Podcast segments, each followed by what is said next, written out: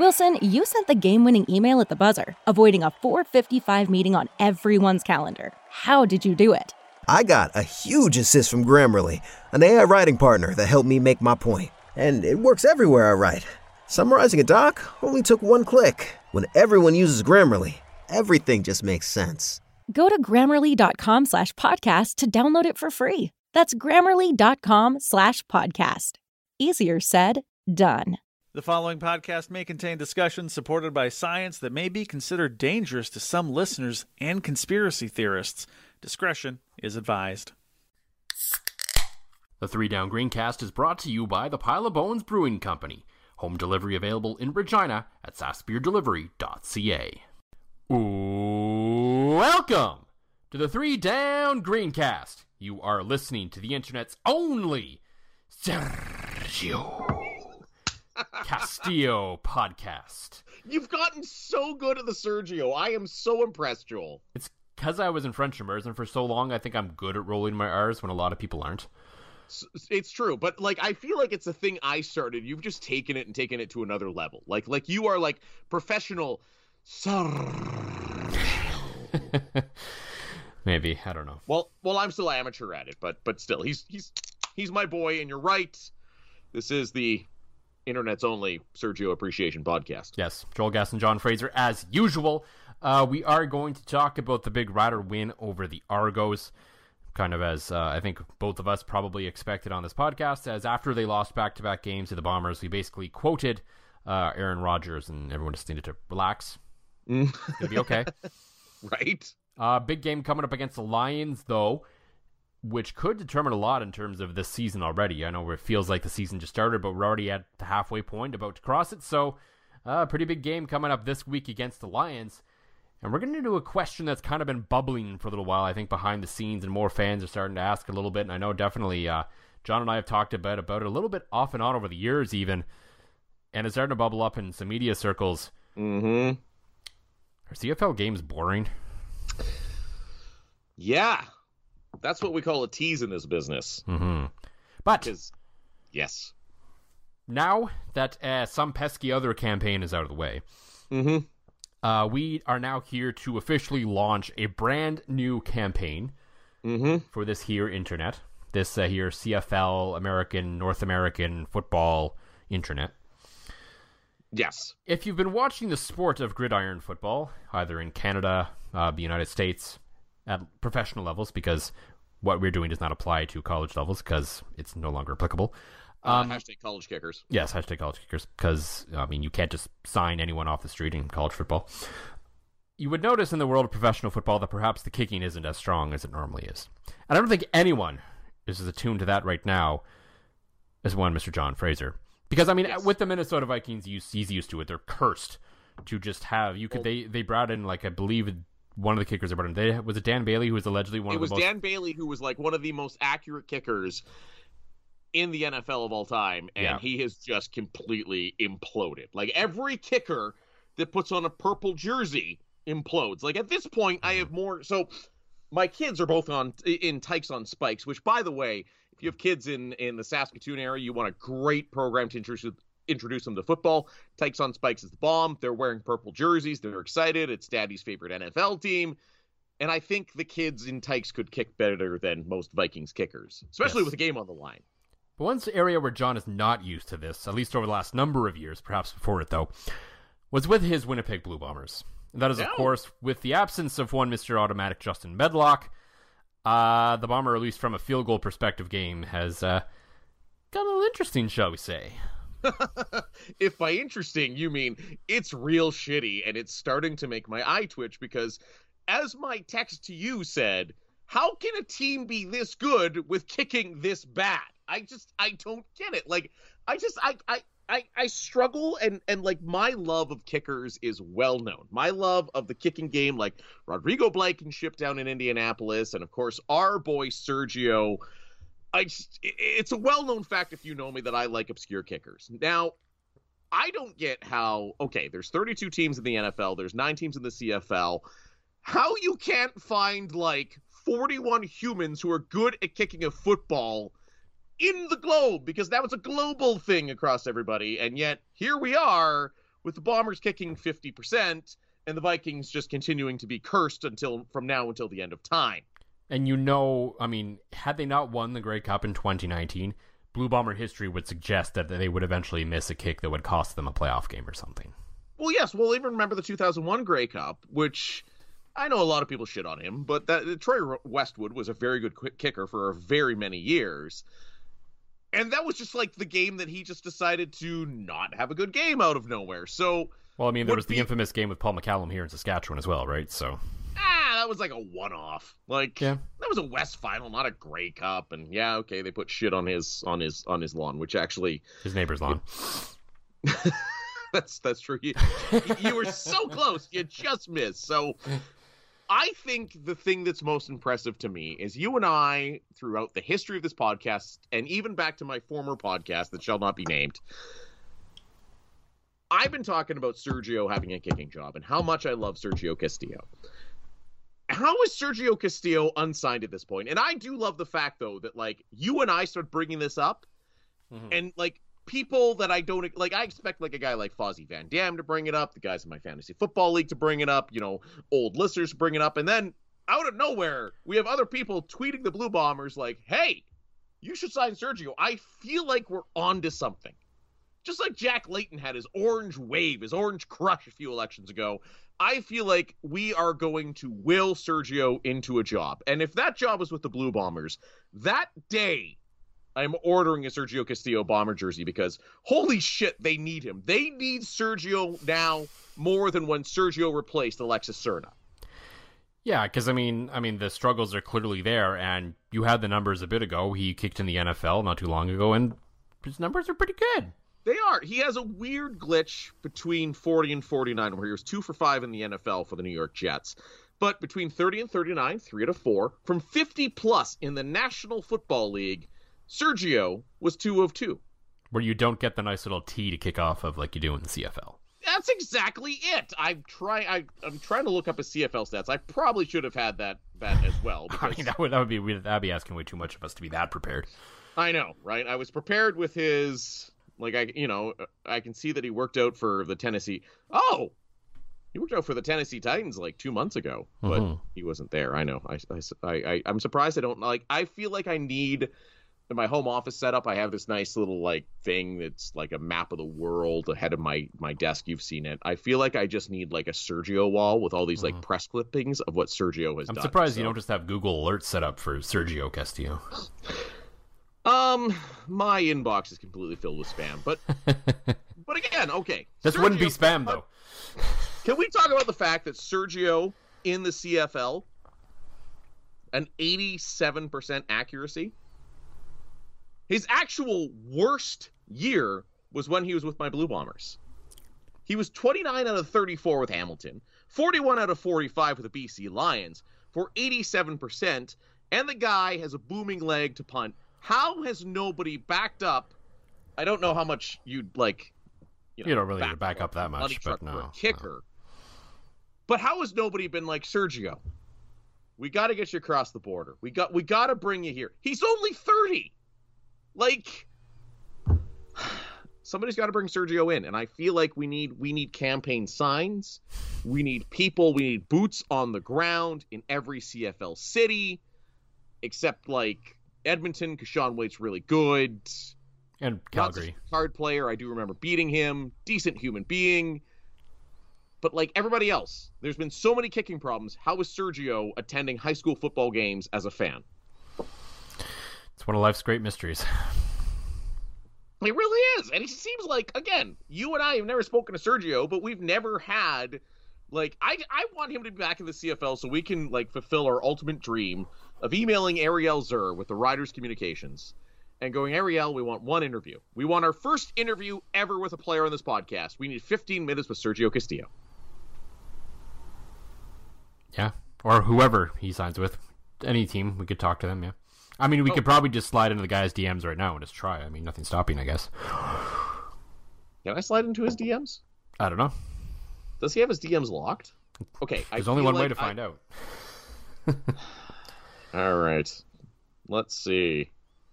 He does have his DMs locked. I can't do the DM slide. Yeah, it was worth a try.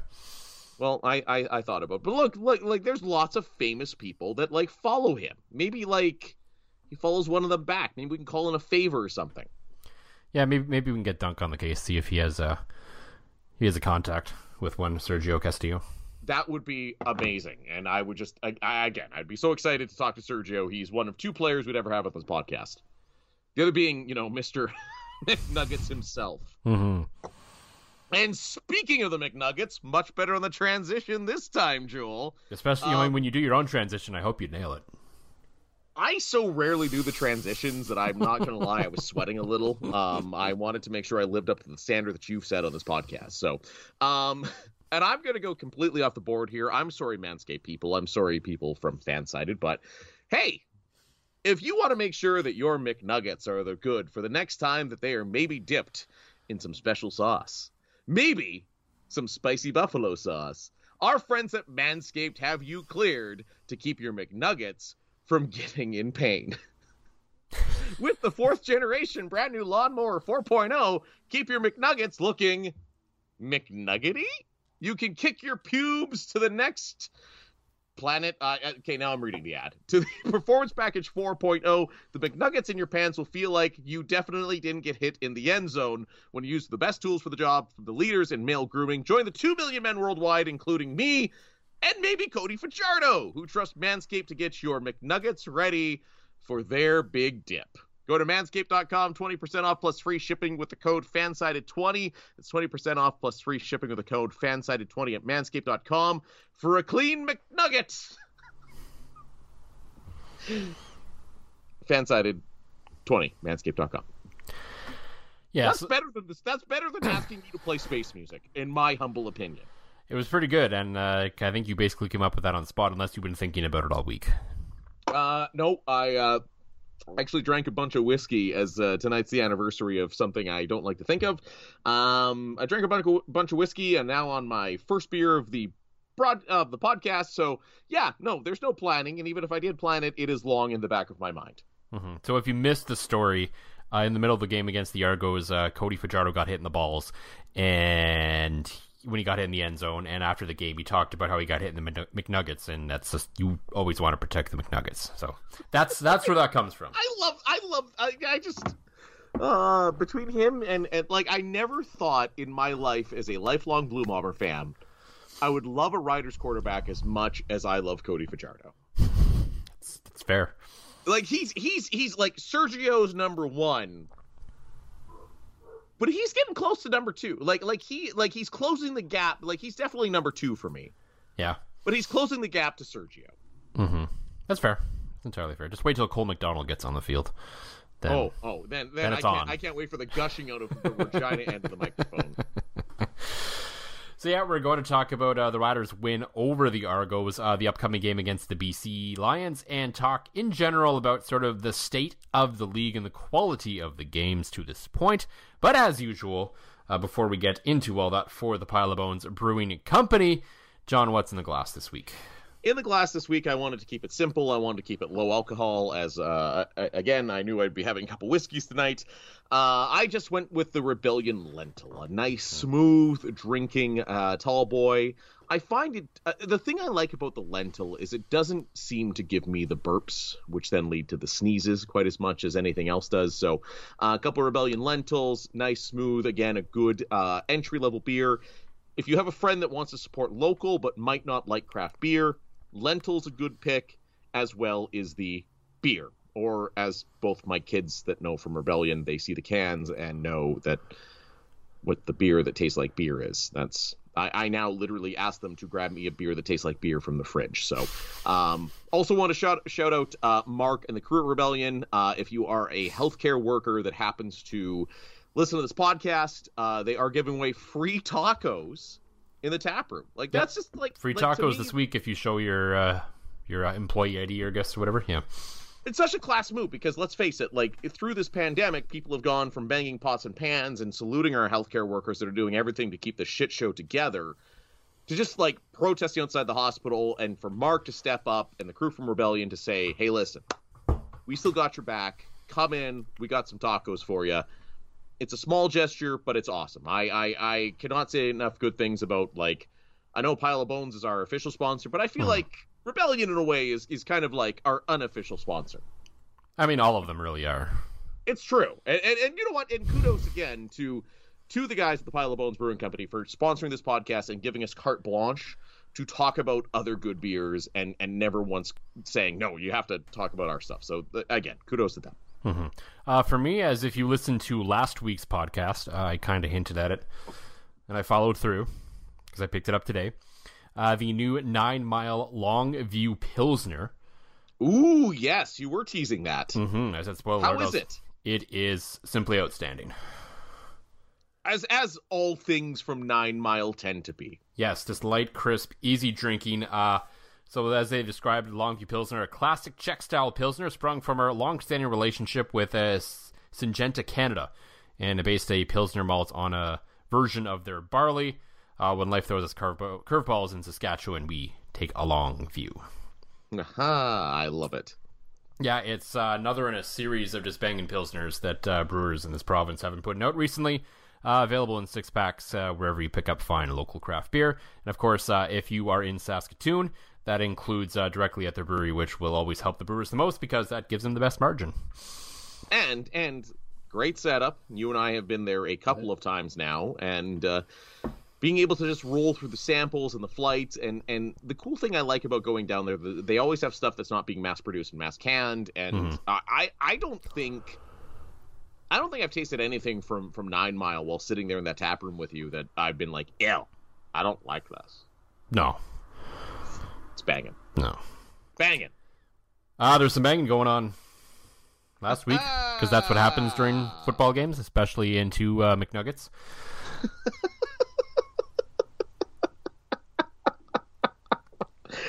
Uh, I don't. You could take I that a mean- few different ways. I mean, McNuggets are usually involved in banging, so. I guess that's a perfect transition. Yeah. Uh, the Riders, 30 16 win over the Argos. Feels like it's been forever since that game, considering how much has happened between now and then. Right. Um, Right? um, but yeah, so the Riders back on the winning track after a couple of losses uh, to the Winnipeg Blue Bombers, of course, where we talked about on this very podcast. Um, but yeah, the Riders just lost to very good teams. And they showed up and they played their style of game against the Argos, and they were effective in it, and they won. Uh, there's definitely still some concerns coming out of that game, things that they can work on, but I think overall you're starting to see sort of, unless they're playing the best team in the league by far, who they don't seem to have an answer for, you're kind of starting to see the pieces come together a little bit when you look at, um, you know, William Powell has his first 100 yard game. Cody Fajardo looked all right, but not amazing. Uh, spread the ball around a bit again. Uh, Kian Schaffer Baker with his biggest game yet. He just keeps getting better and better every game. And quite frankly, I mean, I did the math. It was over 170 yards of their total offense came from Canadians. I, I, I did like that math, yes. Yes, I actually did math after a game for once, which is very rare for me. And because I was Did like, you have to get Vanstone to help you out with it? no, I actually had the live stats open and just added up all the numbers, which was mostly the 99 yards from Kian Schaffer Baker and then a few other small yards. And I did include Jake Harty's two yard reception in there because technically it was two yards of offense from a Canadian. What, Um, but what about Alexander Dupuis? I yes, I believe I added him as well because, I mean, You plays- love French fullbacks. I love French fullbacks. I just love any plays to fullbacks. Like I got excited late in the game when I saw them line up in the power I. If you're going to be completely honest, it's so old school and it's just it's just like yes. Here comes a whopping. Yes, let's do this.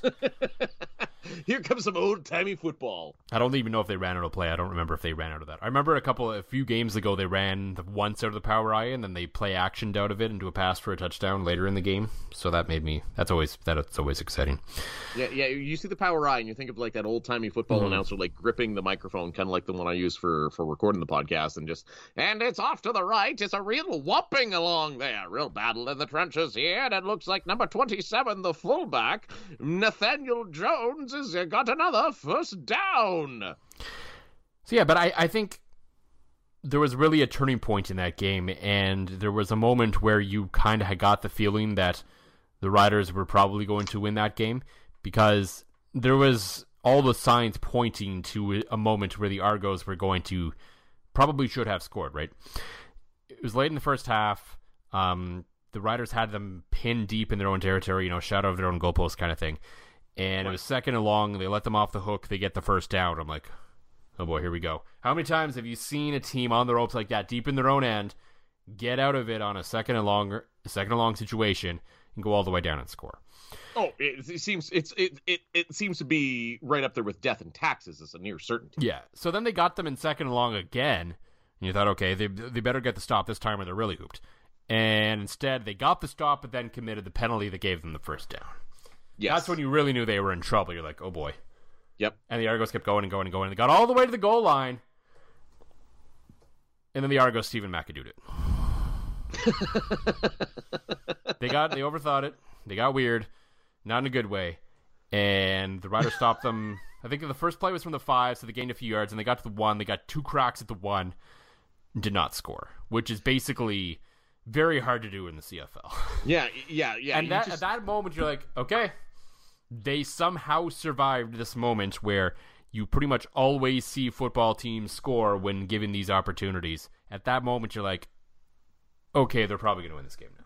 Right. Yeah. If you can, if you, if you can stop a team right from the one yard line, you know that's going to fire up the D. That's going to fire up the stadium. It's going to fire everybody up. And it's like you said, Joel, that was the TSN turning point, right? I mean. Mm-hmm I I just it always blows me away how sometimes teams just like galaxy brain it yeah. at the one yard line. Like I'm with you, like, and I'm a big fan of like run and shoot, throw it up there football. But if you're at the one, go to the old power I, just like play some old school football. Let's see a cloud of dust in one yard and it's kind of a concerning sign of the CFL if you can't get one yard that your offense is obviously doing something very wrong. So it was a great turning point. Um, like you said, largely a a very good game, I think, by the Riders, kind of bouncing back from having their lunch money stolen twice. Um, I think the best analogy I saw, or I, I might have heard, it, I was listening to the broadcast for a little bit on my drive home from my in law's place, was that Kian Schaffer Baker. You almost he has been so good for the Riders this year that you almost mm-hmm. want to start looking into okay, which NCAA school did this guy come from? And then you have a quick moment that you're like, oh, wait, they drafted him and he's a Canadian. Like mm. he's just he's been that good. He's been that suddenly such a huge part of the offense. Great chemistry with Cody Fajardo, and and really to me, I can see him sliding in really nicely as that number two weapon when Shaq Evans does come back. But you're right. It, that that goal line stand was the TSN turning point. It kind of forgave a lot of sins that the Riders may have committed up until that point, but. Mm-hmm a win is a win. They looked like they have the potential again to be a team that hosts a playoff game, but still a lot of sloppiness to it. Like that yep. one interception that Cody threw that he just seemed to be chucking it up to nobody. And, and I don't know if there was a, a miscommunication on the route, but he just threw it to a spot and the only person within about, you know, 10 yards was an Argonaut. So still sloppy, messy, but a lot of good signs. You and I have basically been shouting from the rooftops to give William Powell the rock a lot more. Uh-huh. And look what happened for them. It, it yep. worked out well. So let's hope that continues happening. Uh, Cody's still running quite a bit, which you'd like to see less of because he can't get hurt because that would be real bad. No, but I mean, it's a part of this game you can't completely take it away. Um, you do have to keep him involved in that manner because I think that's such an important part of what he does. But yeah, less designed runs, more just kind of spontaneous runs, I think would be uh, advantageous for the club at this point. And I, I, think it's interesting overall, though. I think the the best games this team have played, especially offensively, have come when their Canadians have been very involved. And this is a yes. conversation we had at the start of the year. Was okay, we believe the Riders had very good Canadian depth in terms of numbers, but we weren't quite sure on the quality of that. And I think at this point, it's fair to say the quality is, at least on offense, the quality of the depth is very good because, quite frankly, I think especially in the receiving corps, it's carrying the team right now. Yeah, no, a- absolutely it is. I mean, I that that receiving corps has has turned into like we keep calling about it. Well, like what was it that oh god, Chris Schultz on the broadcast called it Air Canada 2.0. We're like, no, it's a Canadian Glenn Air Suitor. Force. Not it would not be Chris Schultz because remember. Oh, that is a unfortunate mistake by me. Yeah. Uh, shit. Um, um, but yes, Glen Suitor um, on the broadcast calling it Air Canada 2.0 or whatever the heck he called it when it was it was always the Canadian Air Force, which is a much cooler Mhm. name than Air Canada, anyways. I mean, of course, Air Canada being Brandon Bridge. So, um, as as you mentioned, and, and and you're kind of, and I'll give you credit. You're the first guy I've seen that's writing articles kind of anywhere that has pointed out the correlation between. You know the Riders' Canadian receivers and Mitch Picton, Brayden Lenius, and of course Kian Schaffer Baker getting lots of touches and then winning football games, right? It seems to be that's the stir that's the straw that stirs the proverbial drink here for the Riders. And uh, yeah, I, I like you know when you're onto something before Vanstone, you're doing well, Joel. So kudos to you. I mean, yeah, I, for a few weeks now, I've kind of been sitting on it. I'm like, uh, like I've come thought, I'm like, I think Kian Schaffer Baker is their best receiver, at least right now. Yes. And I yes. kind of been sitting there, and I think I might have said it kind of on this podcast a little bit in passing. And I'm like, after that game, like, well, I have to put it in writing. Then, of course, Vanstone basically did after that too. But I was just, and which is fine, which is fine. I don't, I don't care. But we have the text to prove that you got it from Vanstone, which is impressive because Rob is a legend. yeah, I mean, it really doesn't matter. But yeah, like he's just he's just been so good and so effective, and it just it just shows you know how important good drafting has been and how much that has changed sort of this the scope of this franchise right now. Because if Shaq Evans comes back and can be effective, and they can re- rekindle that with uh, Cody Fajardo, all of a sudden the deep pass is back and different things are working along those lines. And then yeah, then Kian Schaffer Baker slides into that number two spot, and I think maybe that helps him even more because he's not expected to carry the load, but he still might, you know, provide a lot of great plays for the team. Because I don't know, you know, he's uh, he's maybe not necessarily a deep threat. I think he's caught a couple of them this year, but he seems a lot better in sort of that possession, sort of you know, second and six, second and eight kind of okay, run it out to the sideline, get a first down kind of guy, and. that, that and, Naaman and those Roosevelt moments have, role. yeah, kind of like Naaman Roosevelt, but younger and Canadian and it's just it's working really well for them. What didn't really work in that football game, I think, in Claire in you know, kind of clearly was the secondary, and I know, and I put it in my piece, and I'm going to say it right now because I'm not afraid to admit when I'm wrong. I was wrong about Ed Gainey. It's clear that this guy is missed in the secondary because no offense, no offense to Christian Campbell, he's just not Ed Gainey, and it clearly showed in that football game. Yeah, you know what's bad when I had a, I had a text from one of the guys in my fantasy football league, and I like to feel like the guys there are fairly knowledgeable football. My buddy Travis, um, Travis texts me and he's like, "Dude, I think they're throwing after Campbell every single play." Oh, like all, all the deep shots pretty much went against him. And it, Yeah. it's, it is funny as a little aside for as difficult of a night as he had. It's funny in the sport of football when you win games, how the guys who have the difficult nights tend to come through when it matters. Like he did have the one breakup late in the game that basically sealed it, and you're like, yeah, of, course he finally got that one. After basically being burnt the entire night. It's like night, the kicker right? who misses four kicks in a game and then suddenly hits the game winner in overtime, right? and, and and and we still call for Sergio afterwards, of course, right? Yeah. Because I mean, you missed the four kicks, you got to have some Sergio in there. So, um, but but you're right, Joel. I mean, and this this is n- like. I feel like Ed Gainey has fallen into the Sam Hurl Hall of Fame as guys that you and I are quite hard on that we don't Hmm. think that I didn't necessarily necess- think like he was bad per se. I, just, I mean, he didn't have a great 2019, and my, my theory was maybe you know I didn't know if the year off was going to do him well, and you know age and salary and you know all that sort of stuff starts to play up, and I think uh, clearly he's he's proven us wrong on that one basically. Right, right. And I think for and he's one of those veteran guys that has almost become a success story. And I look at Zach Collaros the same way. It's almost mm. like you think about these guys. When was the last time they had a year off of football to let their body heal? Yeah, Like it's it, it probably hasn't happened since Pee Wee football for some of these guys, right? And Ed Gainey has proven to be a big part of this rider secondary. I, I know he's got the big name, and and people have kind of always looked at him as a great player because of his name, kind of like Jeremy Thompson with a rush for a lacrosse reference there. But if you look at his game itself, it's like he's got the name, but he might not be that great, right? And this year, um, you and I do have to eat the proverbial crow because he has been good Mhm. and he has been dearly missed. Because, yeah, I, I, I watched the second half of this game on fast forward. Um, just kind of a recap, right? So I, I watched the first half live with my in-laws.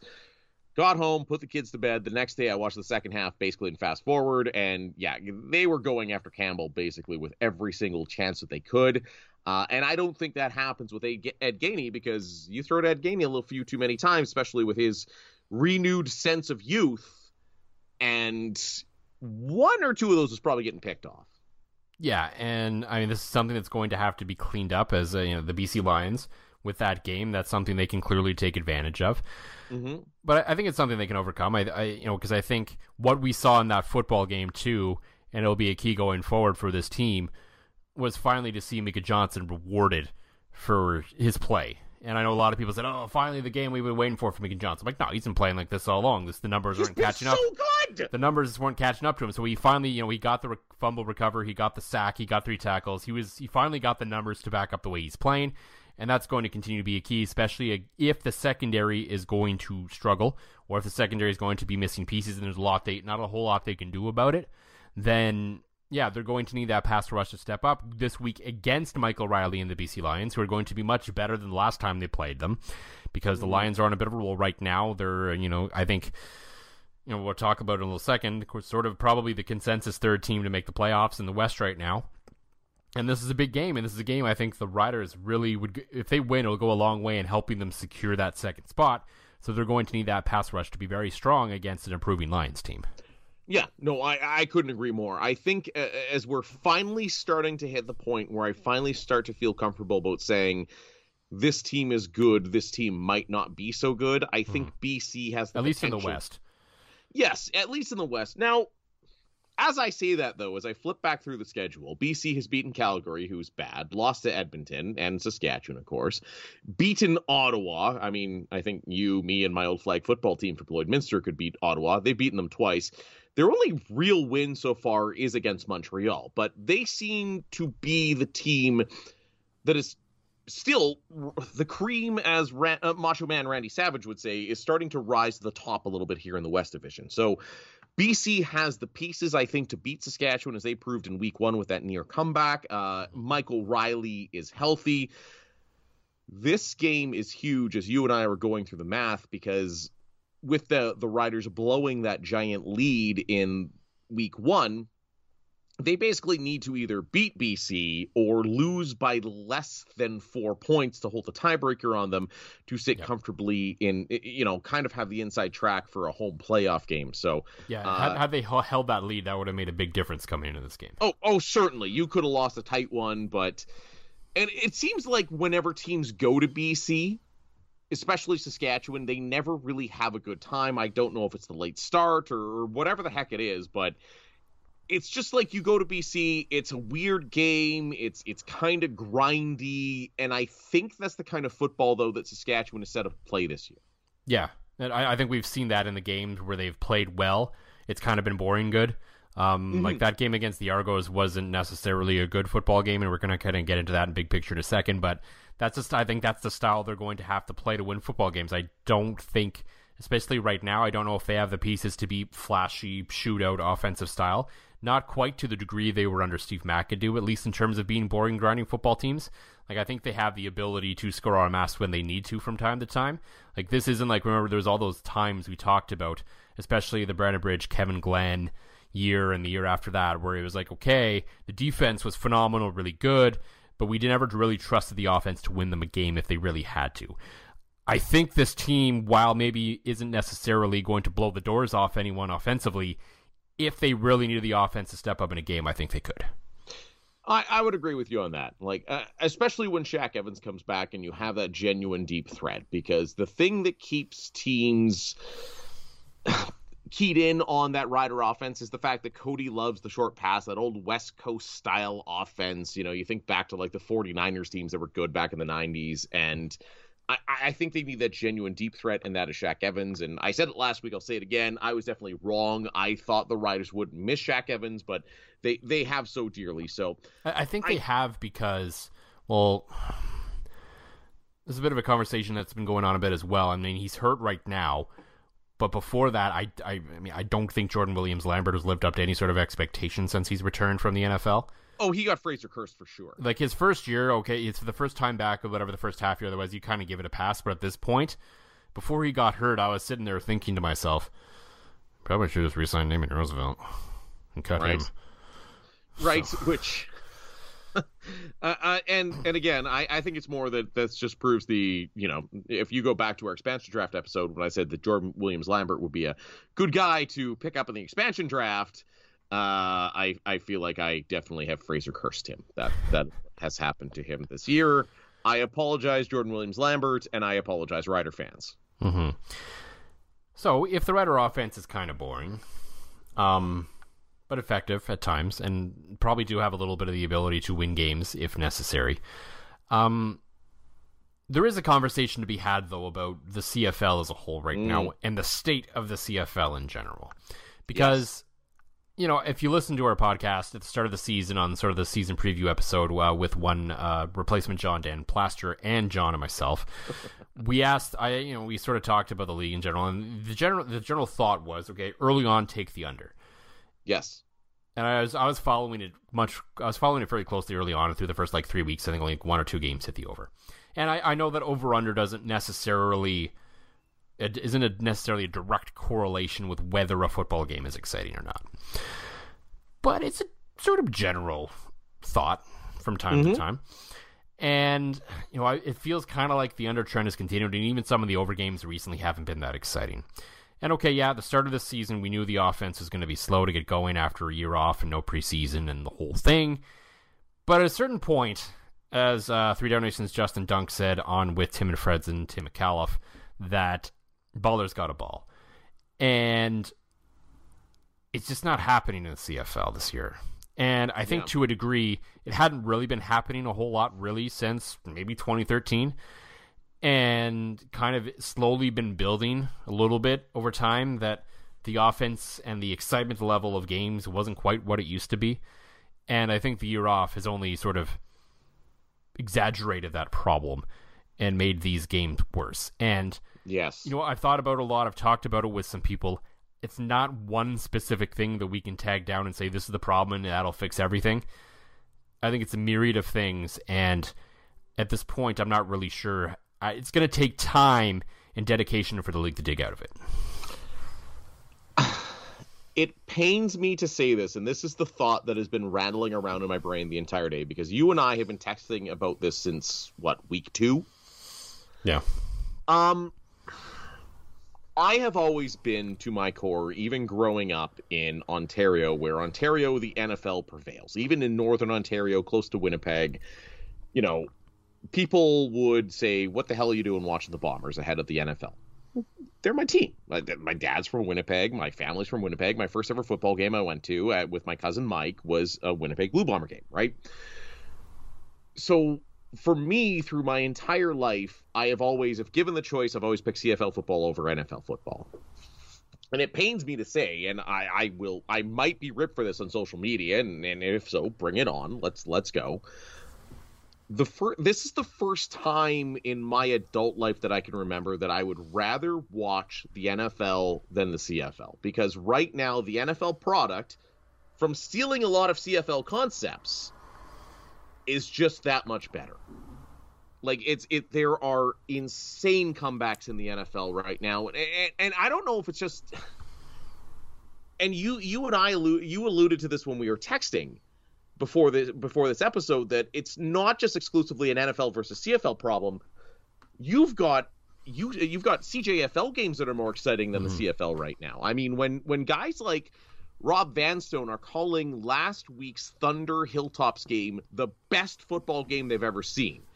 And we hold Rob on a pedestal here because Rob is spectacular at what he does, and that and he remembers like every football every football game ever played in Canada. So if he's saying that, Exactly. It, it, it comes from from high praise, and I have been a part of several Hilltops Regina Thunder games where they're just unbelievably good in both those games like like you look at those two hilltops regina thunder games one was won on a 51 yard field goal the other one was just a back and forth battle the entire game like oh yeah and these guys also didn't play last year and didn't really have a preseason which the whole thing. Okay, but anyway so so that brings me to my theory Mm-hmm. You've got and and you and I were joking that that some NFL teams were missing a couple coaches. Oh, they only have twenty coaches left, right? If if you go to like your yeah, typical... it was the New Orleans Saints this week had like I believe a slew of coaches that were unavailable because of COVID or something, and they went from like oh, we have t- we went from 12 offensive assistants down to five. I'm like 12 off- offensive assistants. That's like an entire CFL coaching staff. Well, that's exactly it. And and I think the coaching cap, I know why it was put in. I think it has been a direct correlation to why the football in the CFL this year has just let's let's let's all admit it, CFL fans. This hurts because we take pride in our league and we love our league. The football has been shitty.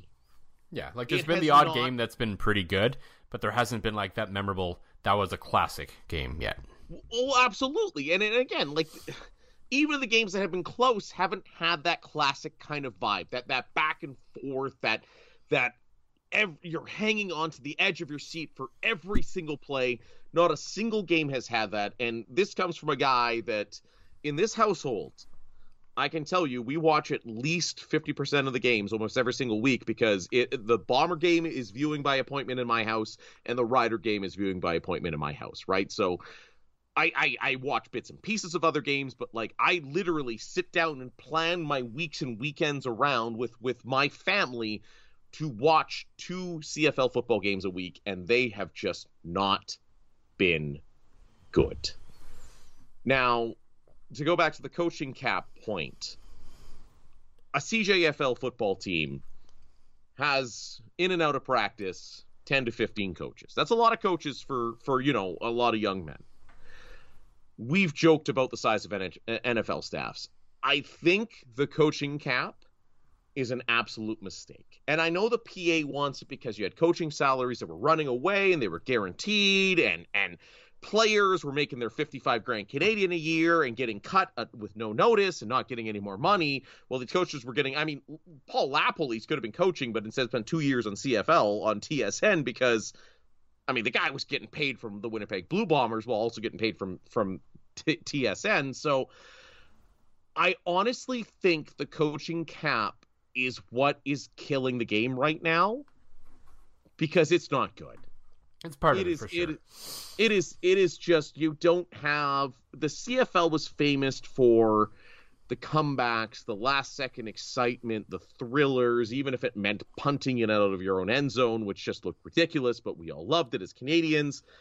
And that hasn't been there that year. And to me, you know, you look at you look at other products. I anticipate that U Sports football is going to be really good this year, Mhm. even without not not playing for the past couple of years. Because again, you look at the number of coaches, the number of athletes, and I I again, it like I literally I want to throw up a bit while I say this, Joel. That I, I'm getting more entertainment out of NFL Sunday and watching the Red Zone channel than I am out of any CFL game this year. And this is the first time in my 30 uh, well 34 and 35 and 2 days years on this planet that I can actually say that and I'm a little worried Mhm. and I'm a little worried that the continued inaction will continue leading to sloppy football and and and leading to the league not being entertaining because that was always the thing. An NFL game, it was so often you know, 2 yards and a cloud of dust.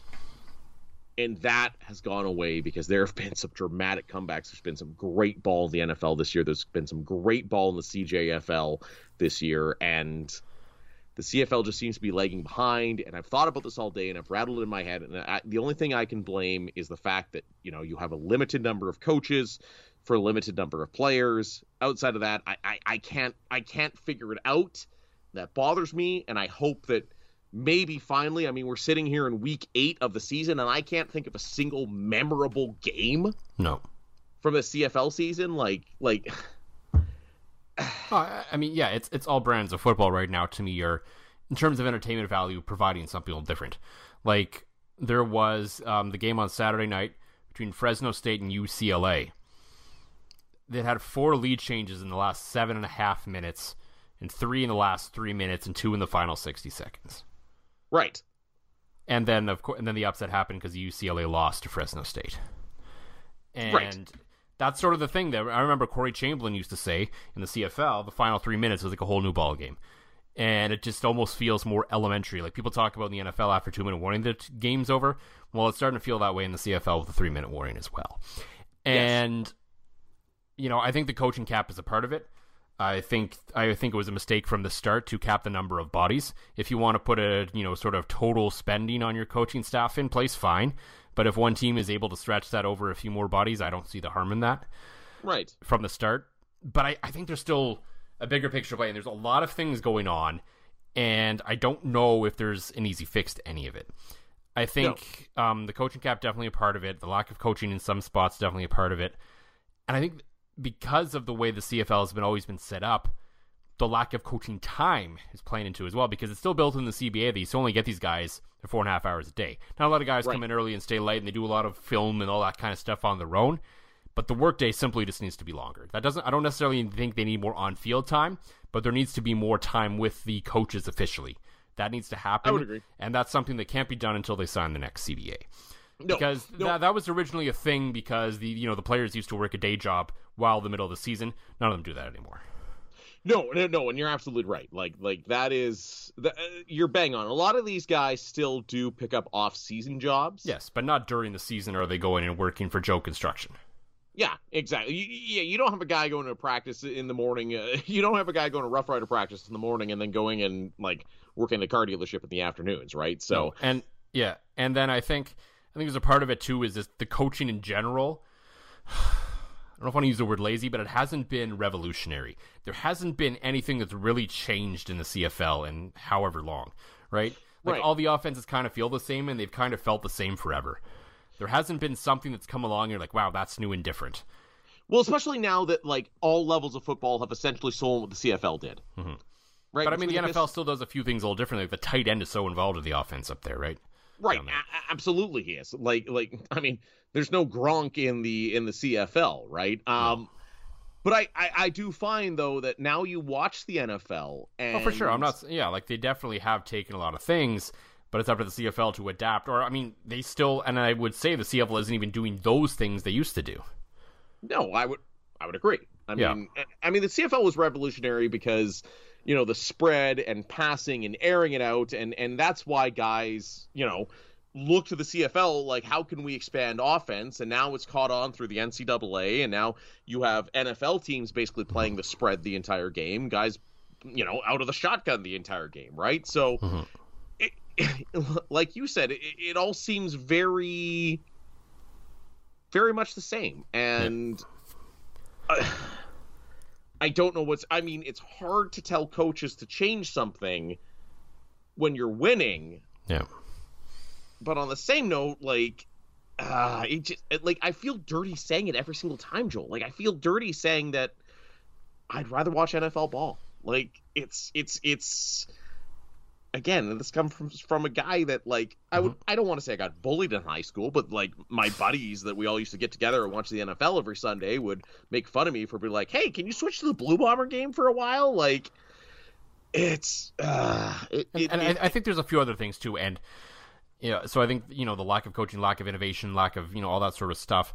I think the quarterback play isn't at a level it used to be. Like it, the golden era sort of was like the '90s, early 2000s, but you're never right. going to see a crop of that, like if quarterbacks like that in the CFL ever again. I don't think that was kind of a bit of a fluke thing, and I think also because the the way the NFL has changed so much, a lot of quarterbacks who may have ended up here now aren't ending up here, and it's going to take a while for sort of the B level guys like that to sort of get to a level where they can, you know, make an impact and be extremely successful in the CFL because they're still kind of hanging around the NFL and they're still you know, there's still the really high end guys like the Russell Wilsons and the Patrick Mahomes and those sorts of types that are there, but there isn't still that sort of second tier in college where you or you know these random schools that play that style that were able mm. to bring those kinds of players up here in the CFL because you know, we talk, you know, you look around the CFL right now, like Zach Collaros is pretty good. Zach, uh, um, Cody Fajardo is pretty good. Michael Rye is getting up there in age right now. Bo Levi Mitchell looks lost for some reason. Trevor Harris seems to be an asshole that no one likes, so who knows what's going on there. Ottawa's lost in the woods. Um, you know, Arbuckle looks like he has some potential. He looks like he, he looks, he's got the part. Um, Evans and Masoli both kind of do as well. Vernon Adams Jr. is fun, but he's up and down. So there isn't really necessarily like that there isn't, you know, the quarterbacking's pretty good right now, but it's not like it's the quarterback level play isn't quite there either. Well, well, the thing is, is you look at a guy like Kyler Murray for the Arizona Cardinals. Yeah. 15 years ago, he's in the CFL. Oh yeah, same with Russell Wilson, just because they're Yeah, too short. because they're undersized quarterbacks who run, Zach can Wilson, throw, who got drafted by the Jets this year, probably doesn't. A number of years ago. Right, exactly. Like like you look at like the NFL prototype 15 years ago allowed an athlete like Russ Wilson, like Kyler Murray, like Zach Wilson to go to the CFL and light it up. I mean, let's face it, if Doug Flutie was six foot five, there's no way he ever plays in the CFL. Never mind lights it up the way he did. Even even I would even say like a guy like Harry Jones, who was a little undersized, Yeah. probably gets an NFL look if he's a little bit taller and meaner, right? So now NFL teams have basically gone, yeah, we don't care. The guy's five foot eight. He throws piss missiles and finds the open guys whenever we need him to. And they've they've embraced that athlete, and the CFL has has lost out on that, right? Like genuine NFL talent doesn't go to Canada anymore. And without proper coaching, to me, you can't develop the guys that are here into the athletes that they need to be to step up to the next level, right? Like you're not like who's Cam Wake these days? Cam Wake does not slip through the scouts anymore. No.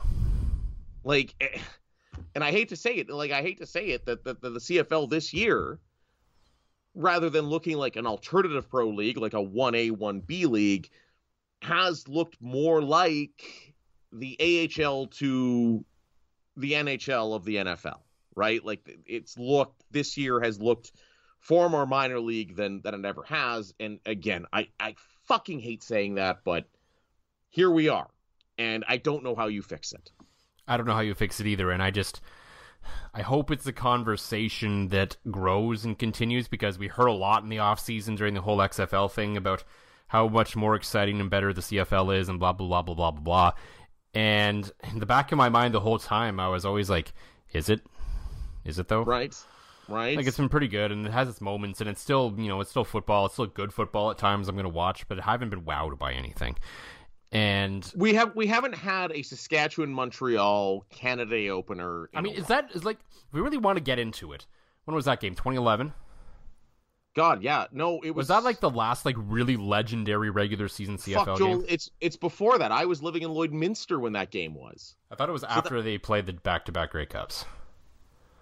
Uh no, because I moved to, I moved to Saskatoon in 20, 2011. So it would have been 2010 Was or it 10? 2009. I think it was 10 maybe. It was before my time, before really knowing this sort of stuff. But anyway, Right, like we, it was around that time. I'm sure people listening to this will correct us very quickly on that, um, Right. because they will remember that game. And like, is that really like the last sort of really legendary, typical typical CFL game? Because I mean, there's been other games people remember and are fun and whatever for various reasons, but Maybe, like that's the one people really talk about in sort of like legendary ways. uh, at least out here, maybe the Labor Day Classic with Kerry Joseph running through the parting. But that was before that, thing. even though. yeah, that's that is a way back. Like I can't I can't think of a CFL regular season game I remember as as legendary since I moved to Saskatoon in 2011. like there's always like random ones like of course in like in saskatchewan in 2012 when they beat the bombers labor day classic like 52 nothing that's going to be legendary but But but But but, not like, but not for the common like- man. But yeah, like even yeah. even even me, like I'd I'd rather see my bombers win a back to forth ba- back and forth battle than win, you know, stress free. There's Mm-hmm. no fun in winning stress free. Uh, depends on i mean if you're a really hardcore fan you want your playoff games to be as stress free as possible but Oh God, like I, I yeah, I, I, I want the regular season games to be exciting thrillers, and then I want the playoff games to be fucking sixty-two to nothing. Like Mm-hmm. that's that's how I feel. Like So I, I mean, this is something that's slowly been building for a while, and I just I hope, and I, I don't think we're going to start any grand changes or conversations because of this podcast.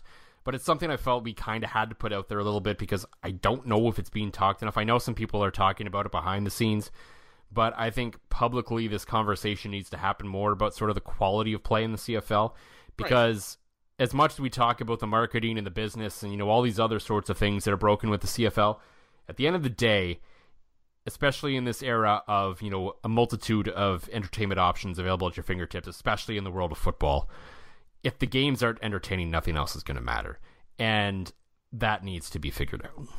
yeah, no, you're you're absolutely right, and and I'm I'm glad we could have the conversation because it, it kind of led into it, and we kind of had a a no drama week where we could I, I, mean I don't I don't see us standing on our soapbox and talking about this for weeks and weeks but no. but you're right. The conversation needs to be had or maybe everybody's just grabbing their pitchforks and torches and coming for us and our listener count will drop to 10 after this yeah I who knows? I I'm sure some people are not going to be happy about this conversation but that always seems to happen whenever you try to critique the CFL about anything. Yes that's fair. Hey Jacques Cartier show's over